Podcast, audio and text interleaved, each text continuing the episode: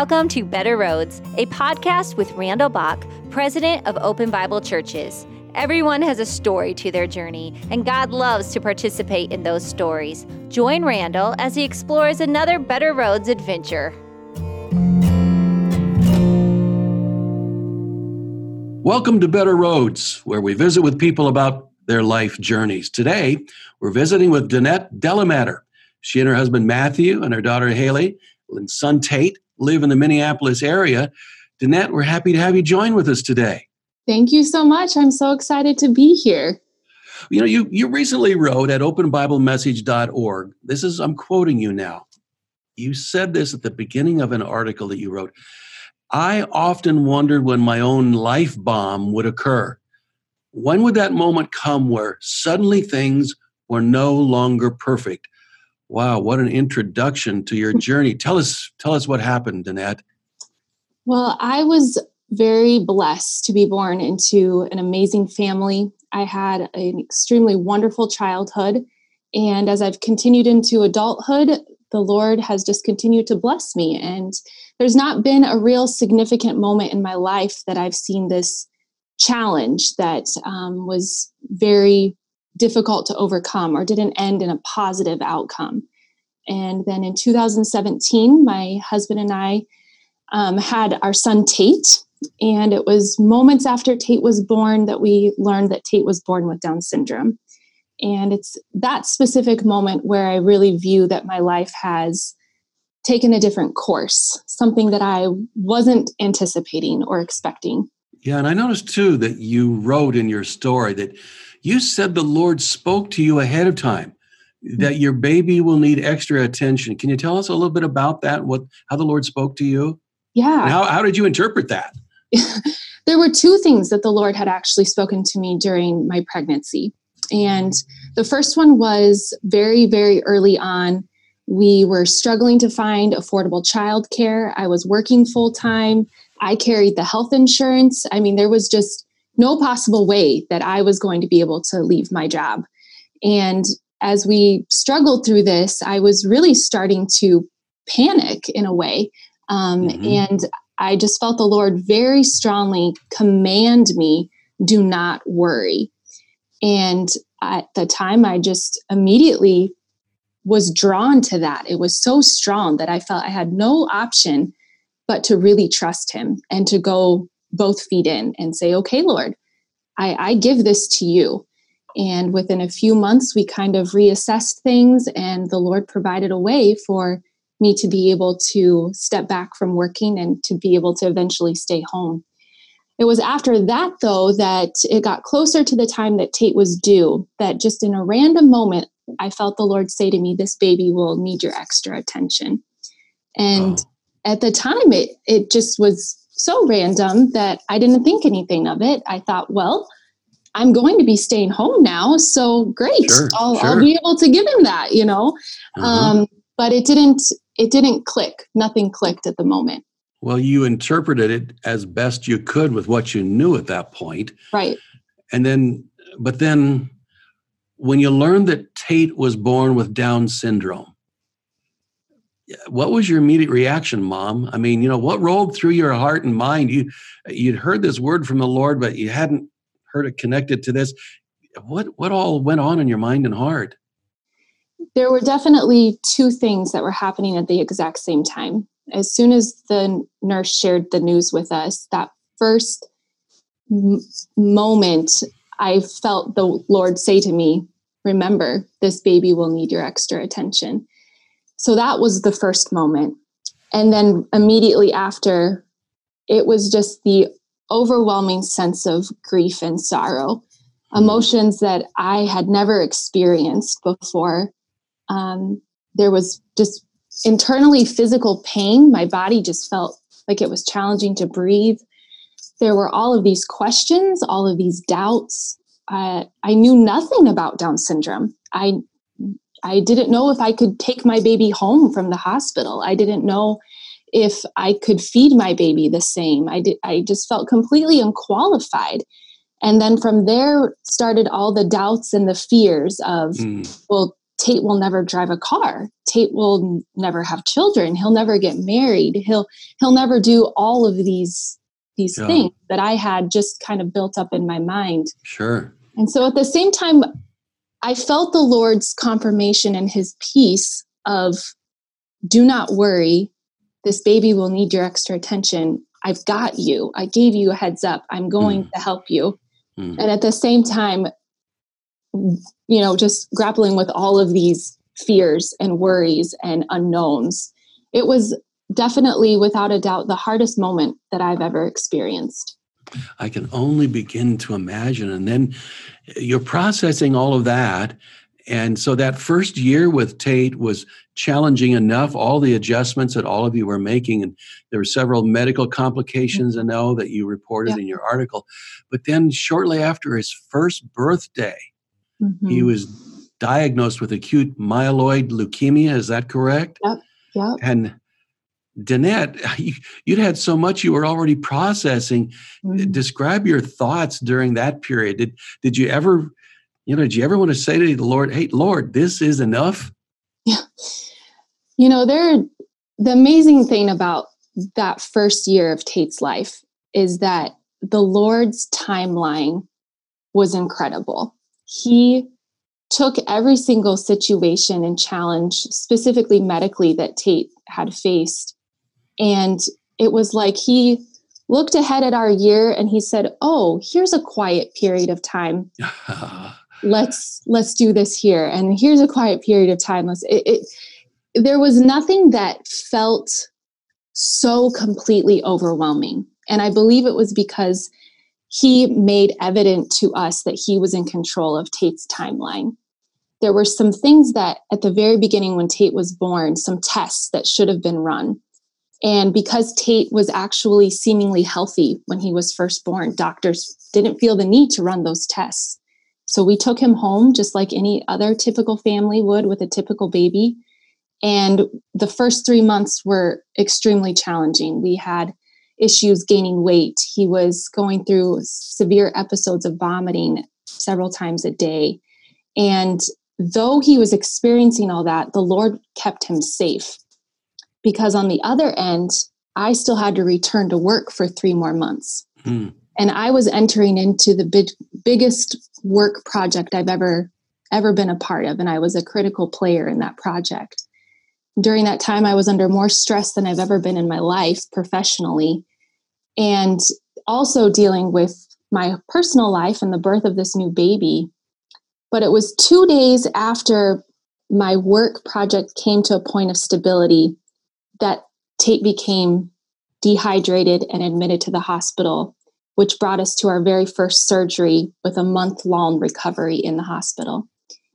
Had that happened earlier, I would not have been easily able to remove yes. myself from this job. Mm-hmm. But that moment, God knew the timing. He knew when I had availability, and He He provided that for us. He made it happen in a way that made our life and our um, family work well. And it, it's not lost on me the timing of it. So I felt like each each occurrence that we've gone through, we learned something. And then when we got to the next hurdle, we had our experience from the prior one to add to that. And so he gave us these little pieces along the way to that when we got to the diagnosis of leukemia, we had no doubt in our minds. We had this whole year of history where we had seen the Lord's hand upon us over and over and over again. That quite honestly, the day he was diagnosed, I didn't cry. I had cried before that. I had fears and I had cried and said, Lord, don't let this happen. But in that moment, I was geared up and I was ready to march forward. I knew that my God was beside us and that he would not fail us. What a powerful testimony. It's like the Lord gave you added grace, but then it's like he shielded you in the timing of the sequence of these events, didn't he? It's it's just incredible. I just I mean, I it's easy to look back and say you could be frustrated with the doctors for missing this or that and, mm-hmm. and, and all of this, but I I can't because I know that the Lord has had complete control over every step of Tate's life and of our family. And though the situations have not been ideal, though these moments have been very stressful and overwhelming and are you know we've been depleted of energy and I'm and sure. all of that um the lord has been gracious like you said his grace has been upon us time and time again and will continue to do so well, that's pretty obvious, and it helps me to understand a comment that you made in your article because you said, in some ways, I feel as if I still haven't experienced a life bomb. Mm-hmm. That is a grace of God in your life. It absolutely is. It absolutely is. I I felt the entire time we were on the cancer floor in the children's hospital, and I just felt like we don't look like we belong here. I mean, I just feel like this should be oh. this should be harder. And don't get me wrong, there are awful, awful scenarios that families have to deal with in mm. when it comes to childhood cancer. But the Lord just shielded us and He gave us the ability to go about our life and live in this world with such peace and joy and happiness that it was evident to everyone that was around us. And I kept thinking, you know, this children's hospital is not the place that I want to be. It is not the place I want my baby to be in. But yet here we are. And so we are going to shine our light even on our hardest days, even in our hardest moments. And the Lord truly gave us the ability to do that. And I know that it made a difference. And I'm excited to see how that comes to fruition for some people and what that means to them someday. Absolutely. Well, you're inspiring me, and I know you're inspiring many other people who are listening in today. You know, I have not had the privilege of meeting Tate, but I've seen the pictures. Mm-hmm. And um, I am going to encourage people at the end of today of our discussion, people go to read your article because there are some great pictures also. And you know, when I look at those pictures of Tate and I and I read all the things that that little guy's been through. Mm-hmm. Uh, you know, the struggles to begin with. You said just that first year before even factoring in the leukemia, the cancer with it. And I was reminded again, Dannette, of how it, it's always seemed to me like the Lord divinely graces Down syndrome children with a special measure of joy that I think, well, why why should they be that joyful? They don't know that they shouldn't be that joyful. It's just something, and it, it really feels like a holy thing to me. Mm-hmm. And Tate's been through so much, and yet I see the pictures of that big, winsome smile. Mm-hmm. And you wrote this in your article. Tate is much more than the boy that I daydreamed about. How would you describe Tate? Tell us who that boy is. Tate is pure joy there's no better way to describe him than pure joy. He definitely is what I feel is just a tiny glimpse of heaven, mm-hmm. of this life without worry, without pain, even though he's experienced physical pain. He he doesn't let it weigh down on him. He's the most motivated little guy I've ever experienced. And they tell you with Down syndrome, they have low muscle tone and they experience all of these difficulties with feeding and, and all sorts of delays. And there's nothing that's going to keep him down. He he, he will prove time and time again that um, he's here for a purpose and he's Amen. here for a reason. And I'm just so honored to be his mom and to be the one that gets to guide him through life and see what God has in store for him. Praise God. And now your daughter Haley is how old? She's six years old. Uh, how does this experience affected her? How does she process this? You know, we were admitted to the hospital to begin Tate's first round of chemotherapy just a couple days before Haley started kindergarten. And as a mom, knowing how big that kindergarten thing is, um, it weighed heavy on my heart for her because she's got a very sensitive heart, but it has this last year and just her brother has been something that has changed her little personality, changed her heart in more ways than I could have even imagined. And at such a young age, she has such a value for human life. She has such a value for um, just people and seeing people through Jesus's eyes, I feel like. And I can't wait for when she gets older to see how this um, comes into play to mm-hmm. see what mm-hmm. she will do with her upbringing and the childhood that she's had and how the Lord will use that for her. But I'm just grateful for the sensitivity that she has to those that may not um, understand and how her little you know uh, personality can come in and just make light of the situation. You know to her a child with cancer is no big deal. And to some that's a scary topic but she approaches it in a way that only she can in her little innocent mind. Um, and i'm so excited for just watching her grow and and the bond that she has with her brother. She loves him dearly. You mentioned too about you came from a good background. Strong mm-hmm. family background and i know about that because i know paul and vivian canfield who are your grandparents and former director of open bibles global missions. And i know your parents ted and vicki gillum. I'm feeling old when i'm talking about this that i know all these people in your life but i know this about them. They're all quality people. Yeah. so how important have they been to you and to your immediate family during this past couple of years the amazing thing about my parents and my grandparents specifically is that they have the ability to just be a strong pillar of encouragement. And there are certainly moments on this road where we just need to let off steam or just mm-hmm. express or just right. go to a safe place to talk and they are that for us and um, instead of coming back with well, what if this or what if this, all these suggestions and things, not to say that they may not have them, they've given us the ability to just speak what we need to and come back with prayer and encouragement every single time. And that mm-hmm. has meant the most to me out of this um, whole experience and interaction with my family.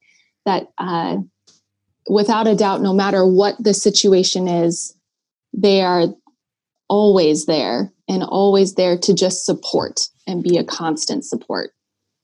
The power of a safe place mm. to share. Absolutely. Now, you mentioned earlier that you know as you were contemplating all of the impact of uh, the the diagnosis of Tate, and you'd said how he's not going to be able to drive and be able to have marry have children you know you, you started rattling through all those things that goes through go through your mind. And most parents do anticipate of course that one day their children will grow up to be independent adults. How are you processing processing all of those questions dannette about tate's future path and as both you and he grow older? Can you mm-hmm. talk to us a little bit about that? Yeah that's a great question because even at the you know, somewhat young age of 33. uh, you are, believe me, you are. it is something that we think about. It is something that uh, we talk about, and it's not something we dwell on because I think the, a big lesson we've learned from the Lord is that uh, He's in control of our future, of Tate's mm, future. right. And we're not going to worry about it. But I am so internally grateful that I'm in this day and age and that I'm here with a child with special needs because there have been so many amazing families and advocates that have spent years prior trying to create opportunities and trying to create um, ways for more independence for people with special needs. And the just the programs that i've heard of and the things that are available even now are amazing to me. Um, it just seems like it would be impossible for my child to grow up and someday live on his own and and have a job where he's truly needed. And he's a real player into creating you know uh, productivity in some sort. And that gets me excited. I get excited for the future when i think about that. And i think our bigger challenge is going to be not necessarily um, lacking the ability to retire like most people do and have our freedom and that type of thing is going to actually be letting Tate go. And after having been his, you know, complete caretaker for so many years and being such this mothering hen over him, mm-hmm. to have to someday actually release him, just like any other Yes. parent does with a typical child and know that uh, the world may not be kind to him entirely. um, that I feel is going to be a, a greater challenge that I feel I'm already trying to prepare my heart for and how I view him as he grows up and getting excited about releasing him into what God has for him as an independent adult someday. Um, but you know, the the future is is has questions, just as it does for anyone. Um, but I feel that if we just continue to rely on the Lord and and not get overwhelmed with these worries, that uh, it's going to be it's going to be well taken care of. Amen. Amen. Well, let's swing this a little bit wider then to other people because you've just described how you've processed all this and the things that you don't know and can't know about the future. Here's something we do know that's happening in our country that the abortion rate after a prenatal Down syndrome diagnosis Mhm. is even higher than that for other infants. And we, we know, in fact, people are sometimes counseled that perhaps you should get an abortion Mhm. because it looks like your child will have Down syndrome. What would you say, out of your experience, what would you say to an expectant expectant parent who you know, finds out that their baby will have Down syndrome? Is there something you'd like to share with them? the thing with us and receiving our diagnosis with Tate is that we did not have a prenatal diagnosis. We did not, it was a complete surprise for us. And I had Tate in my hands when we received the news. And I feel that though, regardless of when it happens, the diagnosis is extremely hard to receive.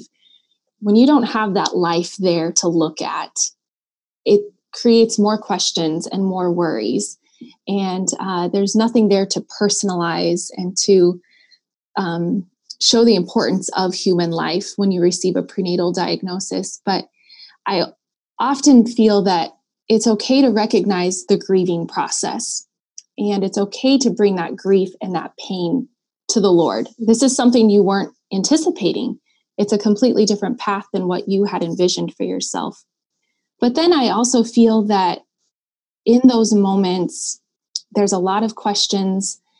There are wonderful medical providers out there, but they don't have all the answers.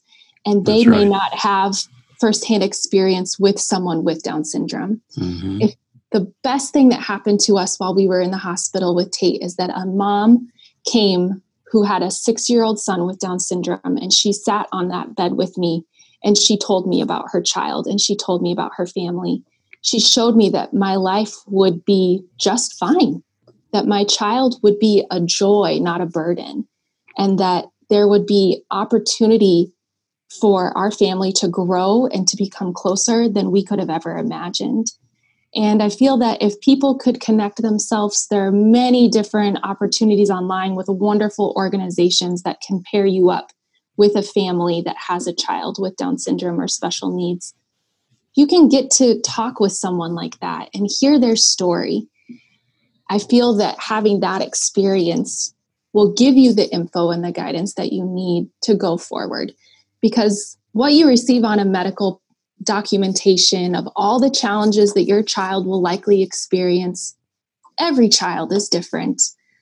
Oftentimes these diagnoses that are received they can't be guaranteed. There is no 100% guarantee your child will have Down syndrome or your child will have this. And it's scary that our world um, doesn't recognize that at first, that this is a probability, but it's not a guarantee.